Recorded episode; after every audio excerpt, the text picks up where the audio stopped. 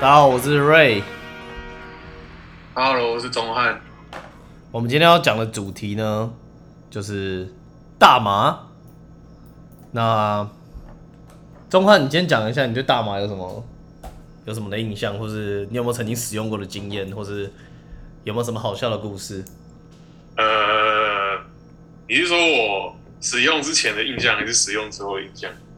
都可以啊。我们先从讲使用之前好了，就是你在没有使用大麻之前呢、就是你对大麻有什么样的印象？就是这是一个怎样的东西？我好像其实差不多诶，使用之前跟使用之后。因为你本身是比较没有那个的嘛，就是你比较没有 bias，你就是觉得大麻就是就是一个让你带给你快乐的东西，是这样吗？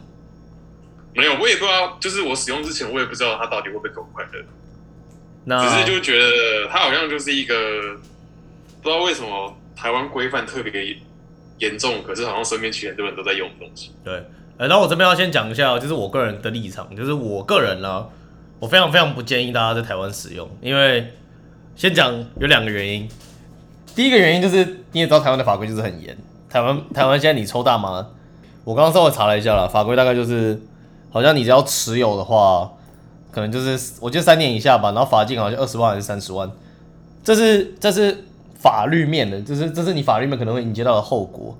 但是你在社会面的话，又非常非常的麻烦，你可能要接受你亲友的指责，或者你呃，你可能工作就要丢掉了，因为我不知道 Henry 你可能没有看篮球，但是好像前几年的时候有一个很有名的篮球员叫张宗宪，他就是在他就在身上带了个大麻烟弹，大麻烟弹其实就是大麻，但是是电子烟，他在身上带了大麻烟弹，然后就被警察查到，啊，警察查到之后，他的球团也不会管你说什么，你对大麻怎么自由开放大麻是不是有什么立场？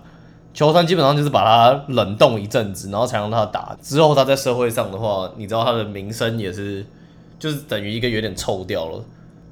我觉得他们公众人物，所以才会这样。如果一般人，一般比如说就正常进公司的上班族，就可能大家知道反应也不会这么大吧。也有可能不会那么大了，但是就是那就是法律面的问题啊，这就是第一个法律面的问题，就是你有可能会迎接到很重很重的刑责，然后甚至啊，三年也没有很长，三年很长啦，三年很短，你看甚至有多少个三年？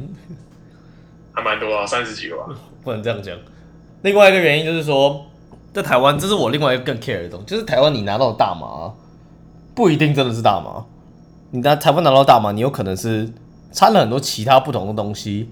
这我相信，Henry 有一个朋友可能有这段这段这段这一段的经历。我就呼吁大家从国外引进。引进的话，其实它在中间可能会加料啊什么的啊，就是这就是跟电子烟一样啊，就像你知道电子烟其实利益良好的东西，但是在台湾就衍生一些问题，是因为台湾的电子烟法规不明确，所以造成大家在电子烟里面加东加西的，然后有的人吸一吸就爆炸了。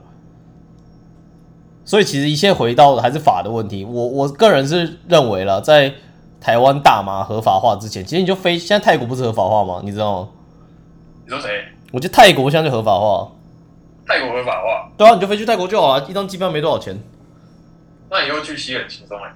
对啊，你就去泰国吸就好了，或是好啊，那我看一下机票，可以。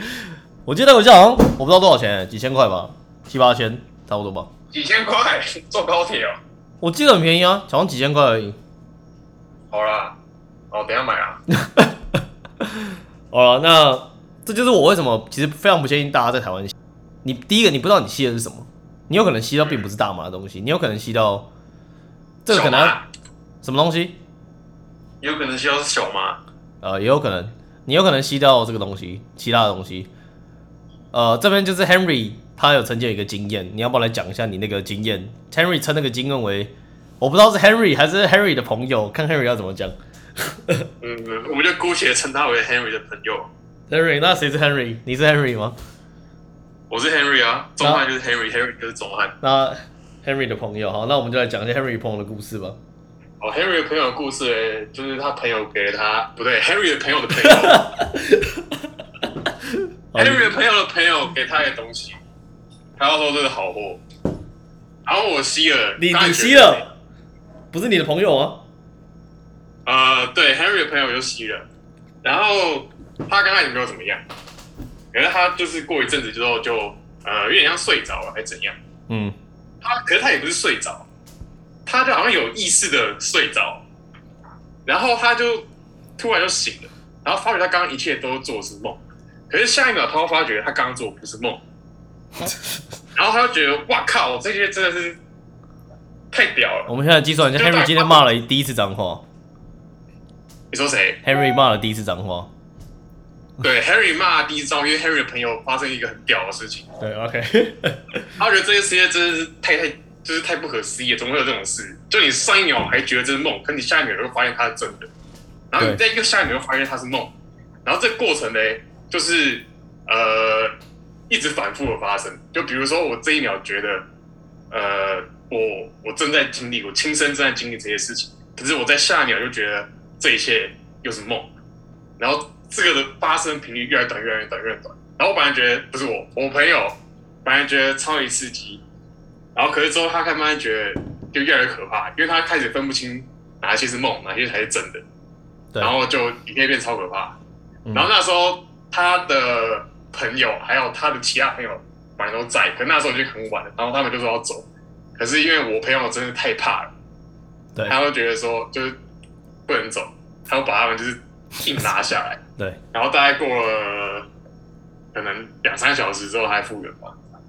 所以整个过程，可是你 Harry 的朋友那时候好像有跟我说，好像整个过程其实比较激进的那个过程是两三个小时，但好像持续了一天多，对不对？对，就是后面啊，就是断断续续，可是之后就是呃恐慌的过程，大概是那两三个小时吧。了解。呃，我这边依照我的经验，因为我在美国，美国是一个合法的地方，就是美国的产地都标注的很明确，呃，里面有什么成分也基本上化学成分都标注的非常非常明确。基本上我使用过蛮多不同的大麻，基本上是很少会有恐慌症发作的情况，但是我倒是知道，呃，假如你是使用魔幻香菇或者甚至海洛因的话，是有蛮有通常那种更强烈的毒品，因为大麻其实并不是一个非常强烈的毒品，它不是根本其实根本就不是毒品啊，在美国就是一个合法的，就像酒一样。假如你使用大麻的话，你其实并不会让你造成恐慌症发作。所以当时我听 Henry 的朋友在跟我讲述的时候啊，其实我当时是有合理的怀疑，就是当时他朋友给他使用的并不是非常，就是这批不纯，这批可能掺了其他的东西。Henry 你觉得嘞？我觉得蛮有可能，可是他我也忘记他那时候跟我跟我朋友说 呃，所以基本上呢，我我我不太建议大家在台湾使用。另外一个是大麻的味道，其实呃，这见仁见智了。因为我可能有使用的经验，所以我并不会觉得很臭，有一些我还觉得蛮香的。但是很多时候啊，大麻的味道其实蛮难以去除的，然后也蛮好侦测的，对吧，Henry？那也蛮讨厌的。可是我觉得比起香烟，我也不觉得就是大麻算好闻，可是我不觉得它难闻。我觉得比起香烟，香烟难闻太多。对，它比起香烟是好闻的，但是比起显著程度的话，我觉得可能是因为大家在这个社会上可能更习惯香烟的味道，所以当你闻到烟味，你不会这么大惊小怪。但是当你在台湾，你可能因为大麻的味道，你应该也知道，就是非常的明显，就是哦，这就是大麻，对不对？嗯，所以当你闻到的时候，其实你蛮容易被检查到的。所以我还是在这边跟大家呼吁啊，就是我不建议大家在，我建议大家去合法的合法的国家使用。就是我是非常我是非常非常支持使用大麻的，因为但是我还是只建议大家在合法的地方使用，这是我们一开始跟大家进行的一个呼吁。像是泰国，对，像是泰国。好，那我们先讲一下大麻在美国的情况。我之前我之前是在密西根念 master degree，念硕士。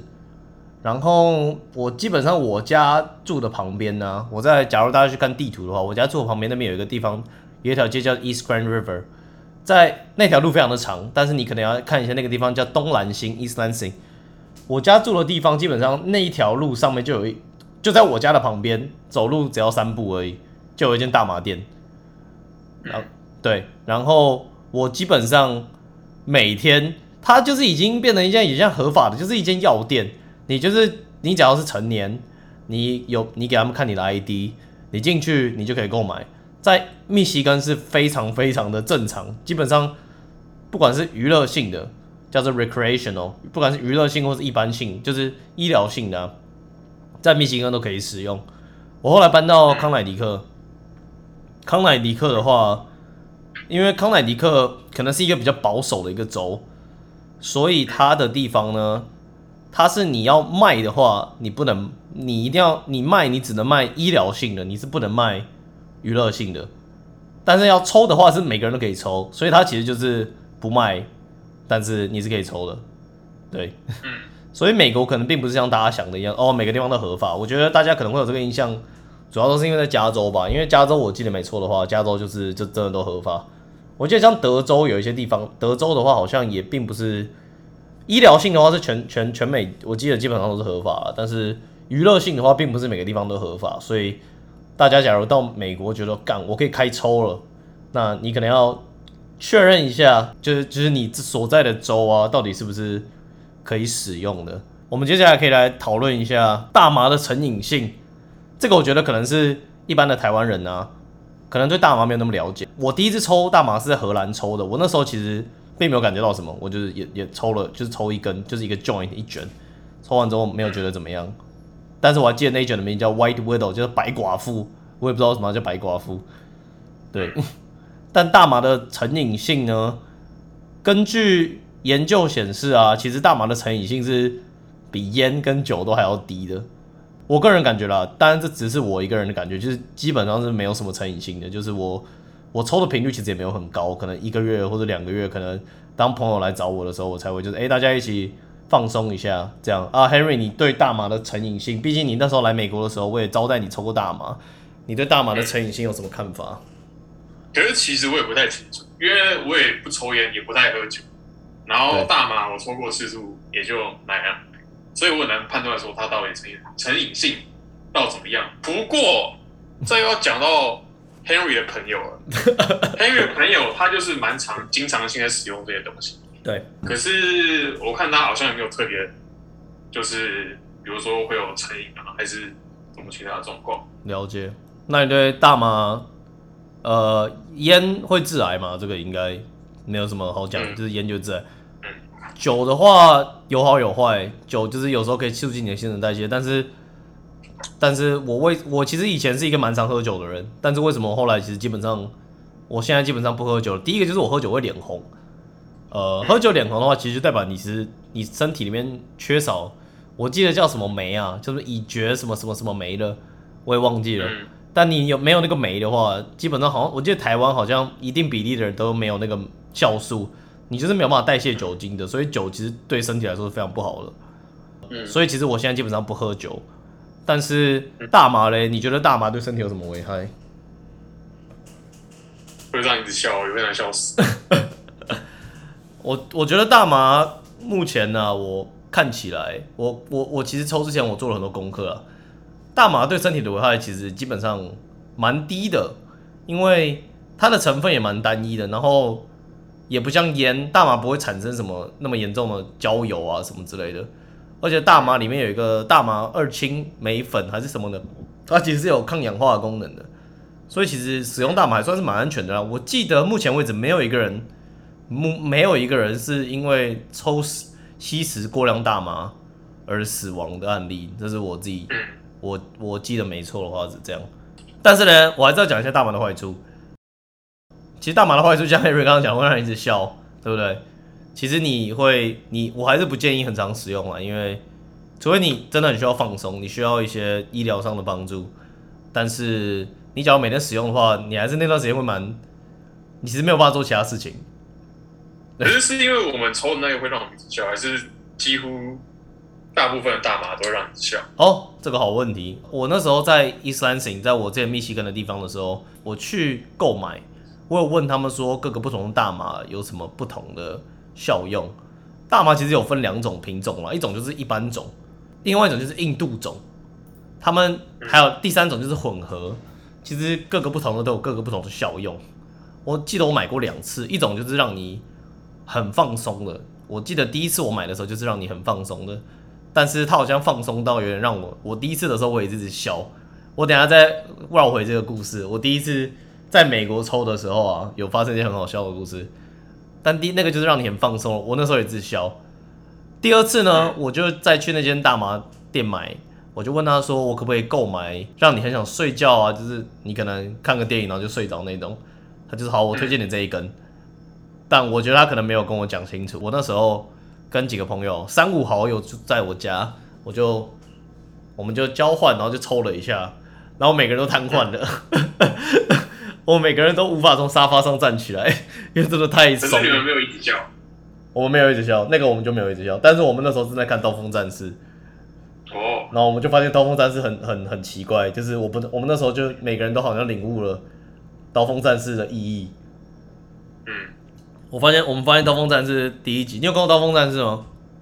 我有点忘记，我只知道是打吸血鬼。对，就是一个人嘛，我忘记他叫什么名字了，就是一个黑人，然后他就是一直杀吸血鬼啊。但是他第一集他就是一直被吸血鬼抓，然后吸血鬼就是不想把他打死，嗯然后又把他放走，然后再抓他，然后又不想把不想把他打死，因为他的血好像很有用处，然后他又逃走了。然后这个这个情形持续了好像五六次吧，这个吸血鬼很 sure，他应该有抽。这个吸血鬼就很奇怪，就一直不想把他不想把他杀死啊，所以我们那时候就发现，我们的其实我很喜欢刀锋战士，我超级喜欢刀锋战士，但是我从来没有发现刀锋战士，诶、为什么是这样？我们那时候就是我一个人领悟了，我说，诶、为什么他就是他就是不会不把他们打死？我就问旁边那个人，然后旁边那个人就说，对啊，为什么他不把他打死？他说他刚刚也想这个问题想了很久了，然后我们就我们就在那边想这个问题想了很久。所以我们全部都在想这个问题，对，我们全部人都在全部都在想这个问题。我觉得可以。对，这是第一次了。呃，另外一个问推荐大麻的原因啊，大家多多少少都喝过酒嘛。对，Henry，你可能不喜欢酒，因为你对酒你也是有点过敏，对吧？还蛮过敏。对，但是你可以常常看到，就是你人类人喝完酒之后啊，就是会变得很有攻击性。嗯，你有发现这件事情吗？就大家都很很躁动啊。对，就是喝完酒你就是很躁动，然后就是你看那酒吧打架，或者是有人喝醉酒就是突然掐女生屁股什么之类的，对吧这是？你的朋友的故事吗？我的朋友的故事吗？没有啊，我没有这种朋友，但是大家都知道吧，就是有人喝完酒是酒后乱性啊什么之类的，对不对？嗯，对啊，但是大麻其实是会让人变得非常非常温和。就算好，Henry，假设我今天遇到一个我很讨厌的人，就是我从小就很讨厌他，但是我假如跟他坐在坐下来一起抽大麻的话，嗯，我们两个可能就变得关系就变得很好。但是你不会笑死。对我们可能就是会互相一直笑，就是这样，或是很开心看个电影什么的，或是很饿。嗯哦，大麻对，但是我等下再讲到大麻其实会让人食欲变得很好。呃，嗯，但是嘞，假如今天是两个人或者一群人坐下来一起喝酒的话，你就会想要不知道，就是你就会想要做一些疯狂的事情。这是有科学研究的话，这真的不是我乱讲了。酒酒精其实真的会增加人类的攻击性跟躁动性。嗯，但是大麻是真的会让人变得很温顺。嗯，这样，这边讲另外一个，大麻是会让你的胃口变得非常非常好。我们这边可能要请 Henry 讲一下 Henry 跟我在美国发生的薯条的故事。我觉得问我有点偏颇，因为我不抽大麻，我的胃口就非常非常好了。但是我你忘了，我们后来是薯条发生是薯条发生了一些事情，但是因为你那时候抽了，你还是把它吃下去了。不是那天就是我们去 Five Guys 点个大薯，哎你可能要跟大家讲一下什么从早上吃到下午。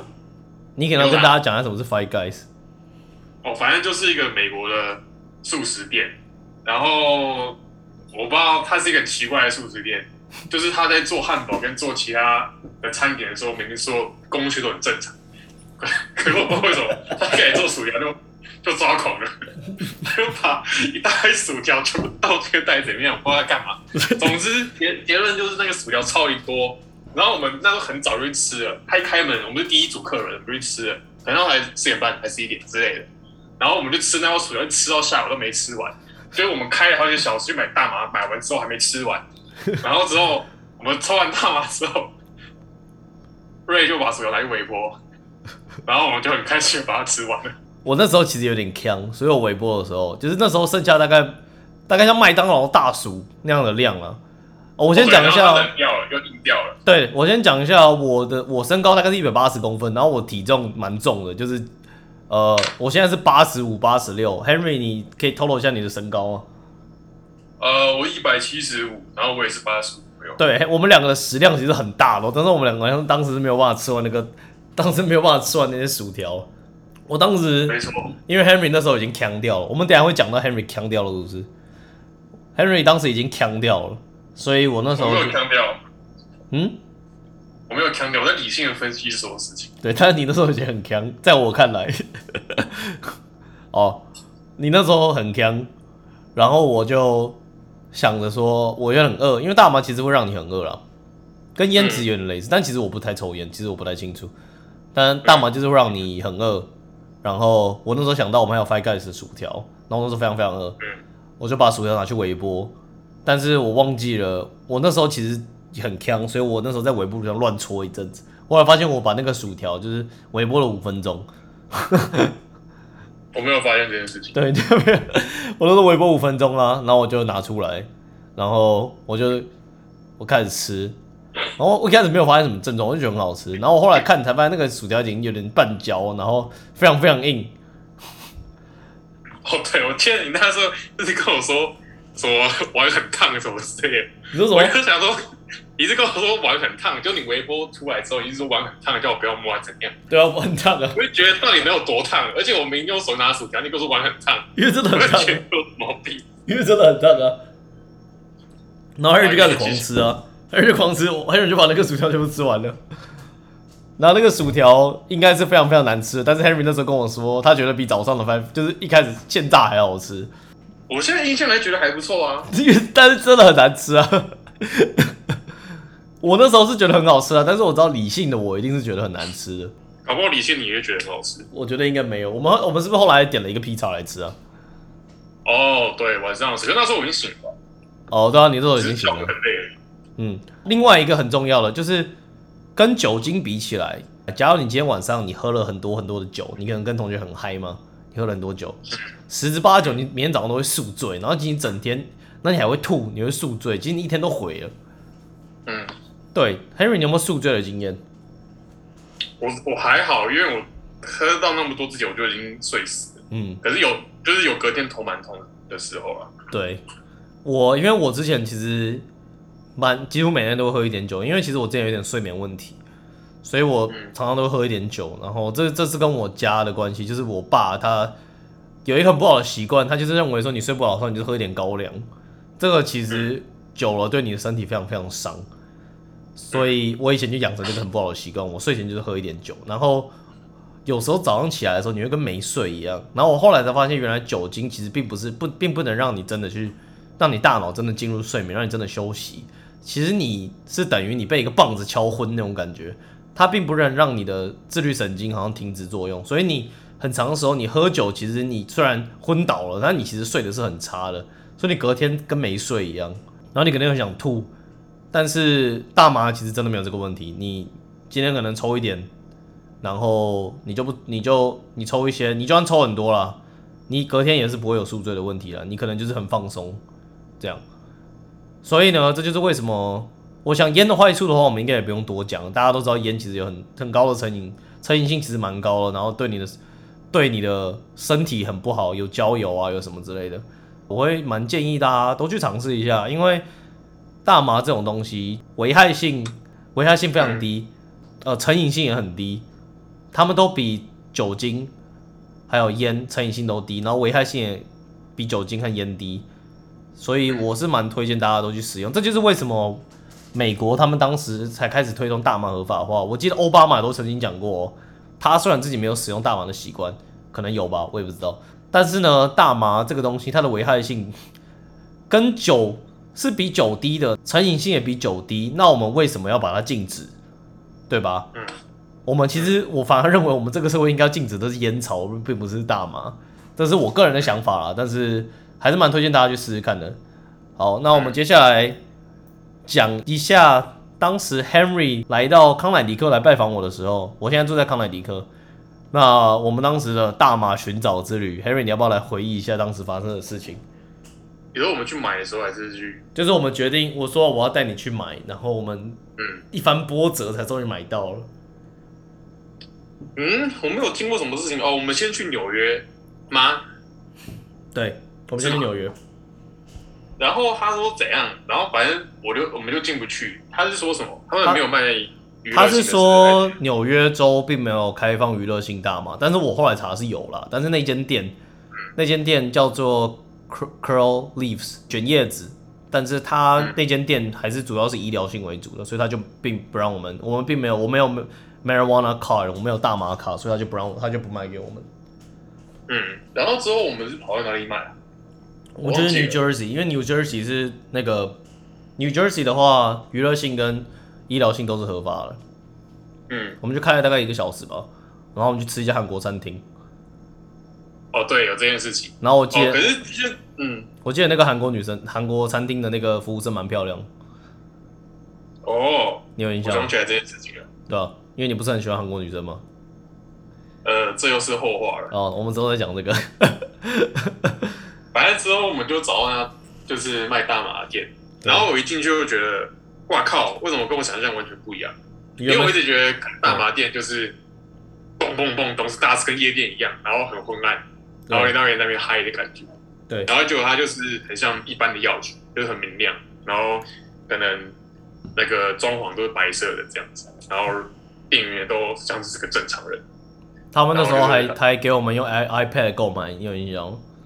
哦，对，然后还用 iPad 购买，就是一切就是很像在一个很科技化的那个药局里面，大概是这样，就是跟我印象完全不一样。对我们那时候，我对他的刻板印象完全不一样。那间大麻店叫做 Rice，R I S E，它是 New Jersey 有的，它它在纽约也有，但是我不太确定它在纽约能不能贩卖娱乐性的大麻。呃，所以那时候我们就去买，我们开了一个多小时的车，从 Connecticut 到 New Jersey。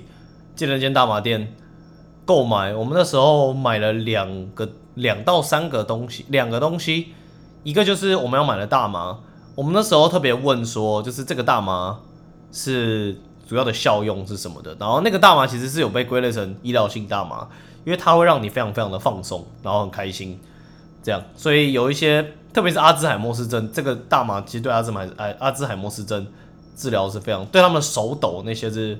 非常有帮助了。Henry 那时候购买了一个叫做大麻的滴剂，叫做 Tincture，就是一一天要滴五次的一个大麻滴剂，那个也是属于医疗医疗偏医疗用的。那 Henry，你要不要讲一下你用那个滴剂的感受？好，就是因为我也是有睡眠问题，而且蛮严重，就是以前严重的时候可能就是两三天不睡觉，然后第四天就直接昏死那种。严重吧，对，然后，哎，反正那个时候瑞就是说有这个可以用，然后我们就去买。可是我们本来要去买 CBD，就是在台湾也是合法的成分，然后本来要把它带回台湾，可是我们买错了。对，可是好像也不是我们买错，因为他那个时候那个 menu 的 iPad 上面就是写 CBD，可是不知道为什么买到是什么 THC 吗？对，对，反正我们就是买到一个台湾不合法的。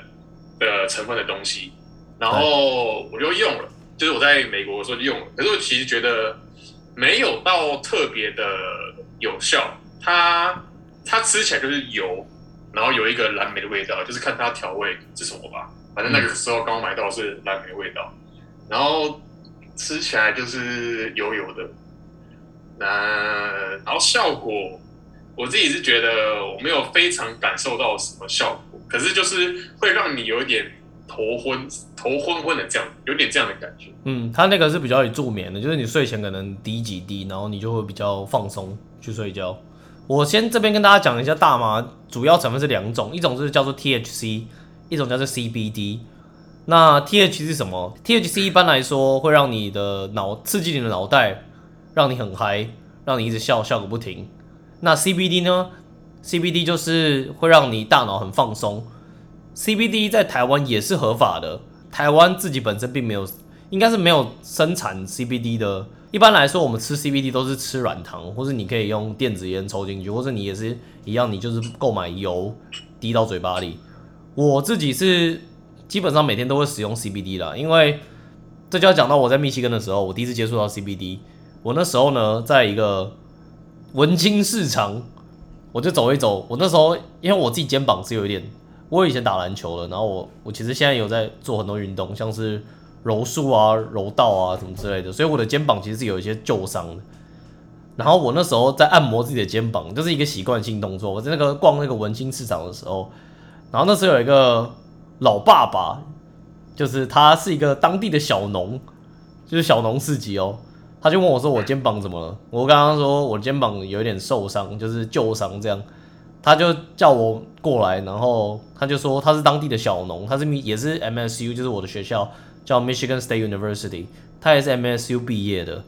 他现在就在做大麻工厂，他在做种植大麻，他就拿了一点 CBD 的油，就是抹在我肩膀上，这蛮神奇的。我那时候用了一下，我的肩膀是好蛮多的。所以我那时候回去之后，我就跟他买了一些 CBD 的油，就是拿来涂抹的。后来发现 CBD 蛮厉害的，所以我后来就开始使用。我是使用电子烟式的 CBD 啦，但是我后来我之后是想要完全改成就是使用软糖型的 CBD。嗯，所以他那时候有跟我讲 CBD 这个东西，我不知道讲的是不是对的，但是这确实是他的原话。他说 CBD 这个东西呢，你要用多少都可以，因为它并不会影响你任何事情。例如说你在美国啊。你假如吸大麻，你是不可以开车的。我说的是 THC，你假如吸了 THC 的大麻，你是不能开车的，因为 THC 是真的会影响你的判断力，它就有点类似有点酒醉的效果。但是 CBD 是让你的头脑很镇定，让你不会胡思乱想。我是一个很容易胡思乱想的人，特别是睡前。但是我在睡前使用 CBD 的话，它可以让你的自律神经比较平息吗？就是让你的脑袋活跃，不要那么活跃。它并不是像一般安眠药的话，就是让你。睡着，他只是让你脑袋不要胡思乱想，而且其实这个这个就是我相信 Henry 也是这样，就是为什么会有睡眠问题？因为其实我是晚上睡前，我可能身体是累的，但是我脑袋是脱缰的野马，我是不断的思考事情。但是我开始使用 CBD 之后就还好了。我也是这样。对，好，那回回到那时候，我们先拉回我们当时在 New Jersey Rice 这一间。呃，marijuana shop，我那时候买到了大麻，然后我们就回来了。我那时候开始说跟 Henry 解释怎么抽，我们就开始抽了。然后这时这时候我可能就要交给 Henry 来讲，因为 Henry 在那段时间发生了非常多有趣的事情。我们要我们要先讲我们那时候在看什么电视节目？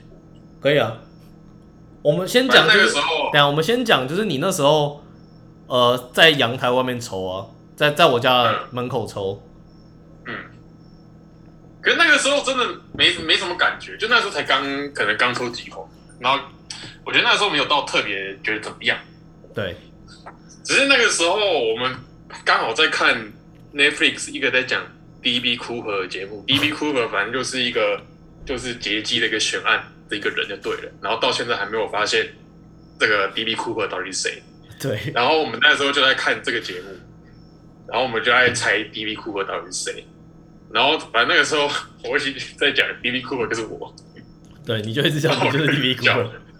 对，反正那个时候刚开始，我们我们呃，因为那个味道很重，所以我们刚开始先在阳台抽，然后呃，可能刚抽几口的时候没什么感觉，只是我觉得只是抱着，因为我本来就很爱乱讲话，然后我那个时候就只是抱着跟平常乱讲话的心情在讲，我是 D B Cooper，然后可是不知道为什么那时候我就觉得。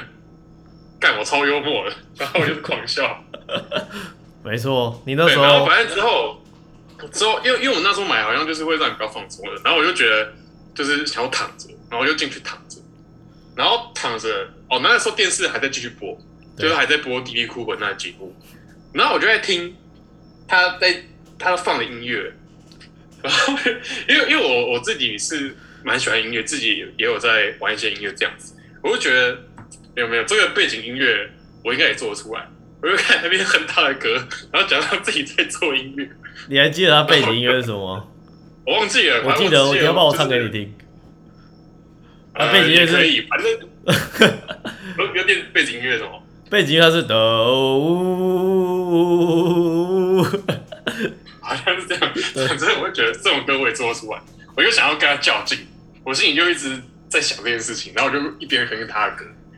然后之后，瑞不知道在干嘛，然后他就是他也他也抽了，然后他搬椅子过来，他好像是不知道怎样，就什么把脚都放在椅子上，然后还是干嘛的，然后我觉得他就做这件事情超级不合时宜，就是我今天我我现在在想要怎么做跟他一模一样的歌，就超越他的音乐。然后我一边又在想 B B 库到底谁？你这个时候就要把脚放在椅子上，我就觉得这件事不对，这件事就不合时宜，这件事不应该在这个当下发生。我就觉得他在干嘛？然后就我就狂笑，我就觉得为了这种不会看实际做事情，我就狂笑。之后还发生什么事情？我就记得就是你做的所有事都觉得不合时宜，然后就觉得干太智障了，我就狂笑。Henry 那时候基本上笑了大概笑了大概一个多小时吧。然后我先解释一下为什么我把椅子搬给他，因为那时候其实因为我比较常使用，所以大麻对我来说效用比较那么没那么强啦。所以那时候 Henry 的，因为我我的沙发还蛮大的，可以容纳两三个人，但是呃 Henry 那时候基本上是用一个对角线躺在我的沙发上，然后一直笑。所以我就没有地方坐，所以我必须要把他的脚放到椅子上，所以我才可以坐。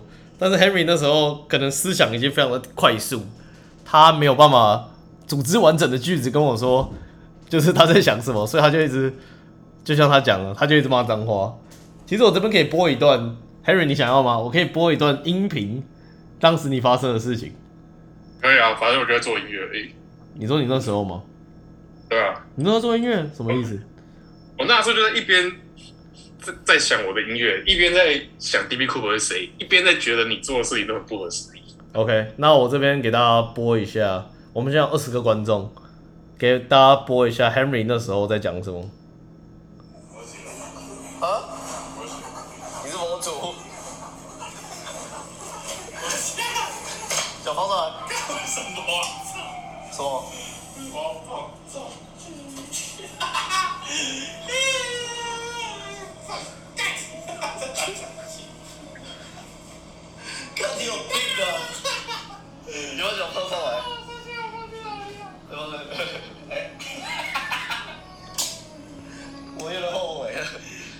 好，这个大概就是 Henry 当时，我我我有更长的啦，但是这个大概就是 Henry 当时很魔性的一直重复同样的事情。我怀疑有人听得出来那是我吧？呃，可能可能听得出来，可能听不出来，但是那个就是 Henry 了。这是第一个影片，我们看了 DB Cooper，但是我们接下来看了一个另外一个影片。我那时候就有询问 Henry 说：“哎、h e n r y 要不要看鬼片？”因为我其实蛮喜欢看鬼片的。然后 Henry 非常不喜欢，我非常不喜欢。对我就问 Henry 说要不要看鬼片，Henry 就说：“嘿嘿，不要。”他就一直笑，他说他会死掉，他那时候就跟我这样讲。所以呢，那个是我唯一最镇定的时候，对，因为我真的不想。看鬼片。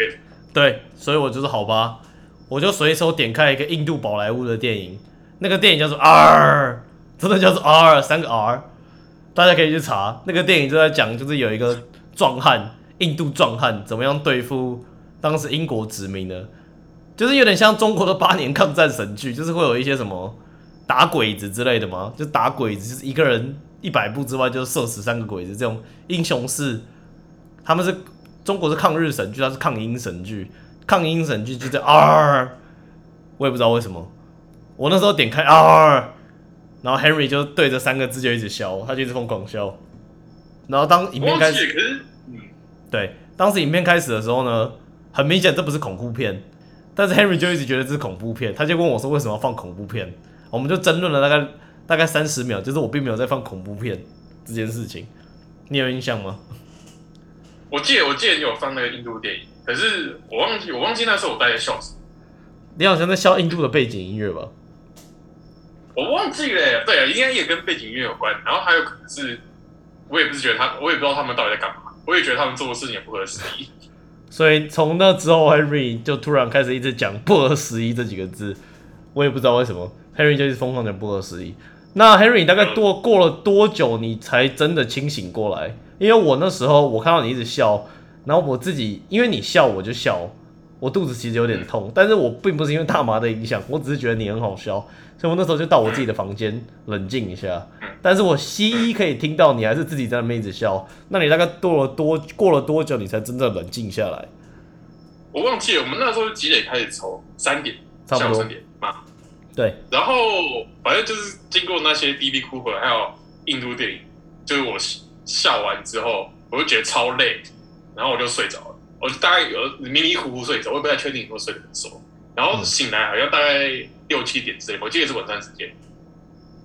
OK，那你醒来之后你就完全清醒了吗？还是对，就嗯就除了很累以外，就是完全清醒。那所以大概这也是真正常的，就是通常抽完大麻之后啊，你会延续的时间大概是大概是你抽完之后四十五分钟、二十分钟之后会开始有影响，大概持续三个小时。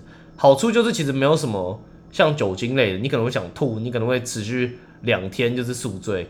大麻其实你抽完之后啊，你就是对 Henry，你在隔天应该没有感受到任何的怪异样，对不对？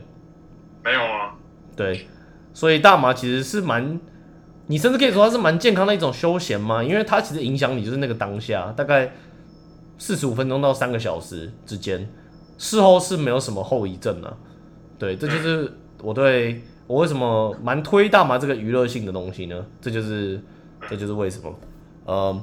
呃，接下来我们来讨论一下 CBD 吧，Henry。我们来重点讨论一下 CBD。我们那时候，因为我的我我跟你很熟，所以我知道你有一些睡眠问题嘛，所以我们就去购买了一些 CBD 软糖。嗯，那你对 CBD 目前有什么认识？其实我也不知道，反正那时候我们就买了一罐 CBD 软糖，然后我记得它还蛮贵，它里面二十二颗，好像就要台币一两千块的样子吧，对还是没那么贵，一千多块吧，差不多一千多块，四十几块吧。呃，好像是，对对对对对，那一千多块的样子。然后，然后他就每天睡前吃一颗这样。嗯，可是其实我不知道，因为我们那次去美国的时候，我每天都睡超好，所以其实我也不太确定 CBD 到底有没有用。对，他我你不确定他有没有帮助到你的睡眠，但是你吃完之后有什么感觉？嗯，其实没有特别的感觉。对，因为对，没错，因为 CBD 其实并不会带给你特别的感觉。那你有那你有觉得就是呃思考那些都有变吗，或者什么之类的吗？其实也没有哎、了解，没关系，这个就是有时候因人而异啦，或者是你其实当时本来就睡很好。呃，嗯我自己使用 CBD 是蛮有心得的。我像我刚刚跟大家讲，我使用 CBD 啊，其实会让我睡前不会胡思乱想，我就可以蛮好的睡着。安眠这件事情在台湾其实我觉得我认为是一个蛮大的议题，但是我并不知道为什么大家没有那么重视，因为就我所知，除了 Henry 之外，我很多个朋友都有睡不着的问题。嗯，对，嗯，我我认为台这件事情在台湾非常的不好，这件事情就跟大麻没有关系了。你在台湾呢、台湾对精神相关的问题啊，因为睡不着其实也算是一个精神相关的问题啦。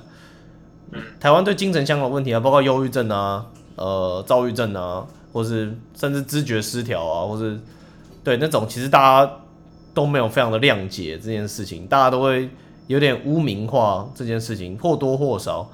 像是我以前有睡不着的问题的时候，我跟我妈讲，你知道我妈跟我说什么吗？你妈说啥？她说：“啊，你就你就放松就好啦，好吧，你知道吗？老一辈就会觉得啊，你就放松就好啦，你就让自己睡着嘛。但是我妈有时候就是对就是没办法放松，才睡不着啊。对，这就是鸡生蛋，蛋生鸡的问题。我也想放松啊，我也不想要睡前想那么多事啊，啊，我就是没办法啊、呃，我那时候去台湾，我有去看睡眠科的门诊，还有给我一些非安眠药，但是这是一个非常强效的药，我并不知道为什么在台湾，我是来美国之后我才知道这是一个非常强效的药，就是它叫 Xanax。Xanax 在美国是非常非常强的药哦，就是它可以真的让你昏死。然后我后来在美国，我有去看一些身心科的门诊，然后他就是给我一些新药，因为那个医生非常不喜欢 Xanax。我后来发现 Xanax 在美国文化中就是给那种你真的是完全睡不着，就是要把你这个这个这个弄昏那种感觉，就是可能有点像镇定剂到那种程度，而且是上瘾性非常强的。但是就是谢天谢地，我并没有上瘾。对我当时也短暂的服用一阵子，我就没有再使用了。这就是 Xanax。嗯后来在美国的时候，他换一个药给我，他换给我一个非常轻的药，但是也是类似安眠性质的。嗯，但是它有一个非常大的问题，它确实是可以让我睡着，但是它会让我隔一天醒来超级累，我整天就会超级无敌累，就是我会一直想睡觉。Henry，你有？我记得你你当时睡不着的时候，你有去也是有去看相关的门诊吗？对我那时候是，反正也是去看医生，然后他就叫我做，其实他没有开药给我，嗯因为他觉得我还年轻，所以他就叫我试着做一些放松操。可是我，然后那个放松操嘞，他就是好像二十分钟左右。可是我觉得睡前我要静在那边做二十分钟，我超没办法静下心，我就觉得就是这放松操这件事让我反而更烦躁，我就没做它。然后之后，呃，因为因为我家人在美国，然后他们就去 Costco 帮我买了一个叫 Sleep Aid 的东西，然后 Sleep A 是什么东西啊？呃反正就是也是药品，是褪黑激素吗应该不是吧买到的东西对，就是不是 melatonin 不是嘛，嗯，对，然后我又吃了，那那的确让我感到很想睡觉，然后也会睡着。可是就跟瑞刚刚说，隔天我要么就头痛，要么就是整天很累，所以之后我也没有吃。哎、你有尝试过吃褪黑激素吗？哦，我我有买褪黑激素啊，这次我买，啊，有用吗？我觉得还蛮有用的。对，退位激素也是，其实我不太能理解为什么退位退位激素在台湾是处方签药，诶，这件事我蛮奇怪，因为在美国的话，呃，我先说，在美国的话，退位激素是你随处可得的，就是你去超市买，而且还有儿童使用的、宠物的使用的都有。我其实也不知道为什么宠物会有睡不好的问题啦，宠物感觉都睡得蛮好。对，但是在台湾是处方药，嗯，我不太清楚为什么它是处方药。嗯这个可我可能要，我们可能要再深入了解一下。但美国也是有过度开放药物的问题。美国同时也是一个药物滥用非常严重的国家，例如美国其实止痛药目前都是有很多医生医院开的止痛药，医生开的止痛都是有鸦片类成分的，所以美国药物滥用很严重，说不定褪黑激素也会有一些问题。但是我目前是没有遇到什么问题啊，因为我也是蛮常使用褪黑激素的。其实很多卖 CBD 的厂商啊，他都会推那种褪黑激素加 CBD 两个在一起的吃，就是我也不知道两倍效用吗？让你更爽一点，让你更舒适一点。我讲一下我的家人，就是我刚刚讲到我我爸，他其实也是有睡眠问题，所以我觉得我们我这个应该是遗传吗？天生就是会有那种有一点睡眠的问题。但是我爸解决的方式就是比较老一辈的方式，他可能就是睡前喝高粱。大家也知道，就是长期酗酒，其实或者每天喝酒的话，我爸也是会脸红的那种，代表他其实没有那个酵素可以帮他呃代谢酒精，所以他其实对他的肝脏长期来说其实是不好的。我发现台湾有家厂商就是自然原力啦，我这边没有，我们才刚开始，没有什么业配的问题，找到自然原力，然后我发现 CBD 台湾是合法的，这间厂商他就是可以从美国直送 CBD 回台湾，然后我就是跟我我就说服我爸，因为这件事情老一辈的其实很很难以接受，他们就觉得 CBD 是从大麻来的，所以他们就觉得很可怕，他们就不想用。所以呢，我那时候跟我爸讲，就是酒精其实对身体的伤害真的远远比大麻大，他就开始使用了。他使用之后，他也跟我反映，就是说他他还是有在喝酒入睡，但是他很明显跟我讲说，他以前可能假设要喝三到四杯高粱嘛才能入睡，但他现在可能我可能喝一点点，然后就可以睡着了，就是比以前量有减低很多了。呃，所以大家假如想要买的话呢，可以考虑找上网搜寻叫自然原力啦。我没有，我们跟他没有什么关系，但是我是借由他买，然后我发现他其实还不错。对，呃，对，Henry，当然你那时候带回台湾的时候啊，CBD 带回台湾其实是有一个有一些相关的限制的。讲一下那个嘛，就是可有一些东西要注意。哦，可是其实我有点忘记了，因为它好像也有分蛮多种的，就是呃，它有分什么什么全谱还是什么什 Full spec 谱 full spectrum，对，然后那个时候我们是要买是要买 broad spectrum 的 broad spectrum，对。对，就是我们要买广谱的，可是不能买全谱的，对。因为如果你买全谱的，它好像就会喊到一些那个那个 THC 吗？还是为了对它会喊到会让你有些让你嗨的东西在里面进去就是了。对，广反正台湾的规范就是完全不能让你有任何嗨的成分在里面，你就可以带回台湾。对，所以全谱的 CBD 啊，就是呃，全谱的 CBD 是指说它是完全以大麻的全部的成分，只是淬炼 CBD 的成分，它并没有特别去把 THC 的成分排除掉。所以当，但是我记得台湾的法规的是你的你的 CBD 的含量要低于五 ppm 吗？我记得是这样嘛，对不对？哦，对，好像是。对，就是要低于五 ppm。但是全谱的 CBD 叫 full spectrum 的 CBD 就会高于五，呃，就会高于那个。但是广谱的话就会是就会接近是零，呃，但是这又带回一个问题了。根据我自己的感受，最好的方式还是 THC 跟 CBD 一点点的 THC 跟 CBD 的交互作用，才会让你最有效的放松。像是 Henry 我们那时候买的大麻，二十五趴的 C B THC，然后大概十几趴的 CBD，它就让你这个睡死，对不对？你说我们在 Rice 买的那个吗？对，它就是二十几趴的 CBD 跟二二十几趴的 THC，好像大概十三趴的 CBD 吧。嗯，对，美国这个这一点就是很好了，就是大麻有分几种成分啦，就是有大麻的来源有印度的，我刚刚可能有讲过，有一般的，然后也有 hybrid 混合的，呃，每个的成分带给你的效用都不一样。记得没错的话，就是印度种的话会让你更可更开心一点，一般种的话没有那么强烈的，但是 hybrid 也会有很好的方式，也是也是会让你很放松。美国在美国购买的好处呢，或是在合法地区购买的好处呢，就是它真的每一个都写的非常清楚，你里面含有什么成分。然后当时购买的时候呢，你也可以大方的问他们，你就是直接问他们说，就是这个会给你什么影响？我们那时候是 iPad 买的，iPad 上面在那个描述的那一段，它其实就有跟你讲这一个品种它会带带给你有什么样的感受，通常都还蛮准的啦，所以蛮推荐大家在合法的地区购买。最后跟大家讲几个，就是我自己抽大麻发生好笑的事情。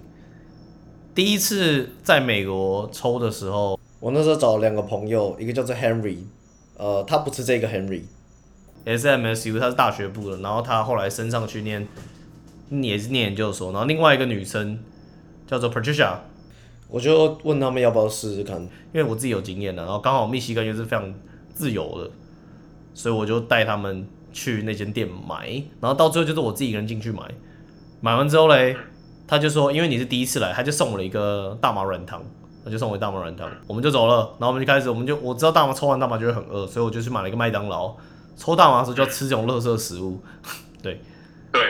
我就买了一个麦当劳，然后我们就到我家开始抽了。抽的时候，因为 Patricia 刚好是念农学院的，农学院的呢，他在草药的那种有那种感觉，所以我们就给他卷卷卷卷，我们就开始抽。但是其他两个人可能是第一次抽的时候，他们大麻也是会有抽假烟的问题啦，就是你就是含在嘴巴里没有吸进去，他们就有点抽假烟的问题，所以他们两个都没有那么有作用。但是我觉得，我就是想要跟他们示范。我那时候第一次在之前的抽就在荷兰了，所以我就跟他们说，我跟你讲，这是没什么，我可以很，我可以驾驭它，我就教他们怎么抽。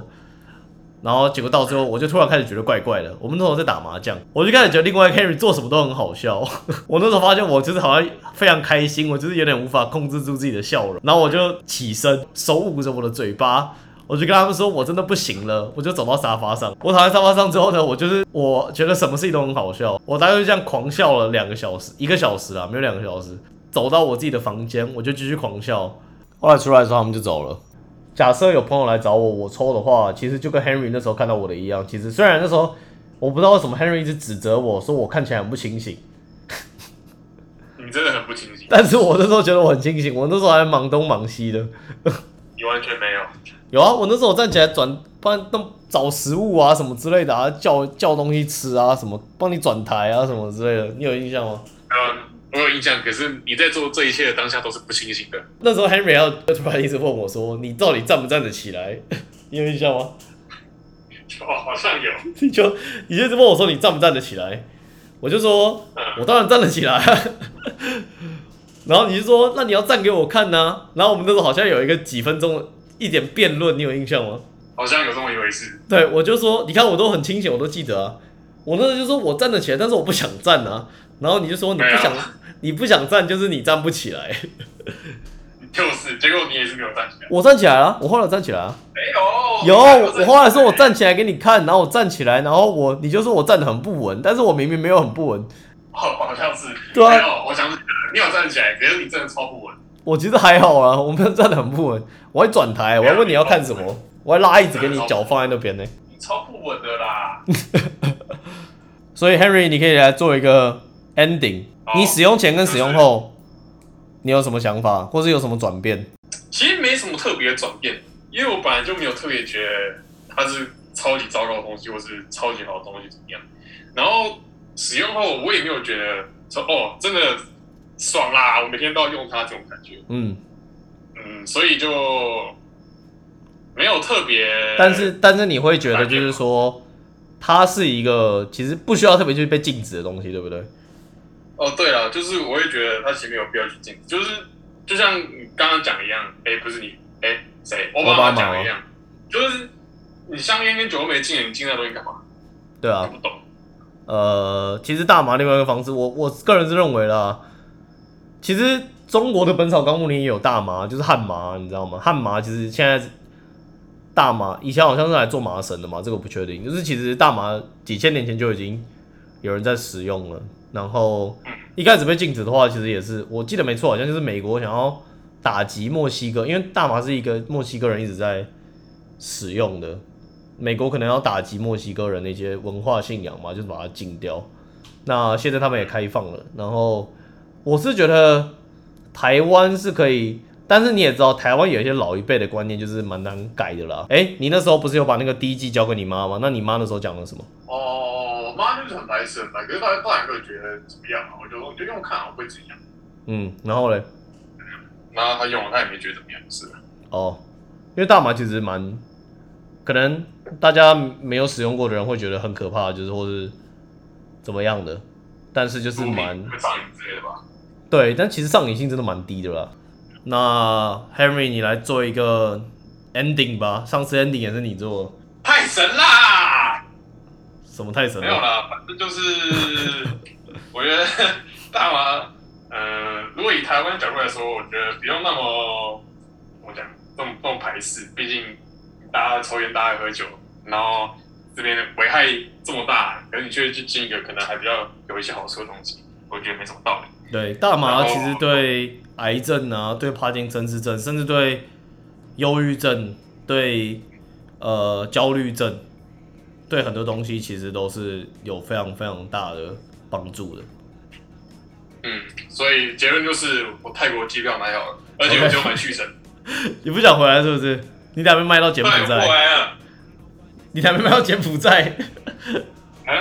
现在不是都是去泰国，可能卖到柬埔寨？你有没有看到新闻吗？有人上飞机是说自己上飞机是澎湖，下飞机到柬埔寨，我才不相信嘞！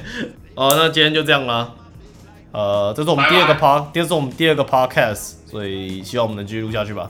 这样，拜拜，拜拜。最后又来到结尾的音乐时间，这首歌叫做《Let the Weed Burn》，呃，by Taiwan MC。为什么会知道这首歌呢？就是有一次我正在抽大麻的时候，突然想要找一首就是更能够衬托 vibe，就是自身的气氛的这首歌，于是就找到了这首歌《Let the Weed Burn》。我一开始想说，哇，原来台湾人也可以制作出这么有雷鬼风格的。音乐，我本身非常喜欢雷哥，我非常喜欢 Bob Marley 雷鬼教父。后来我才发现，哦，原来他并不是台湾人，原来他是法国人，只是他非常喜欢台湾的文化，所以他就叫自己台湾 MC。大家有机会的话，可以在 YouTube 上面搜寻台湾 MC，有非常非常多的音乐是在你享受大麻的过程呢，可以去聆听的。最后想跟大家讨论一下，大麻到底会不会造成恐慌症的发作？根据我查了一些资料啊，在少数情形的时候，大麻确实是会造成恐慌症的发作，可能是因为你的心率提高了，或是对你的大脑有一些交互作用的影响。呃，所以或许也不能说 Henry 抽到的并不是确实的大麻，或许他抽到的也是确实的大麻，但是之后他在使用的话，也是没有产生恐慌症的情形。因此，我觉得标注确实的成分以及产地都是非常重要的。所以在这边跟大家呼吁，在台湾大麻合法化之前呢，我还是建议大家尽量在已经合法化的国家使用。那就这样啦，拜拜。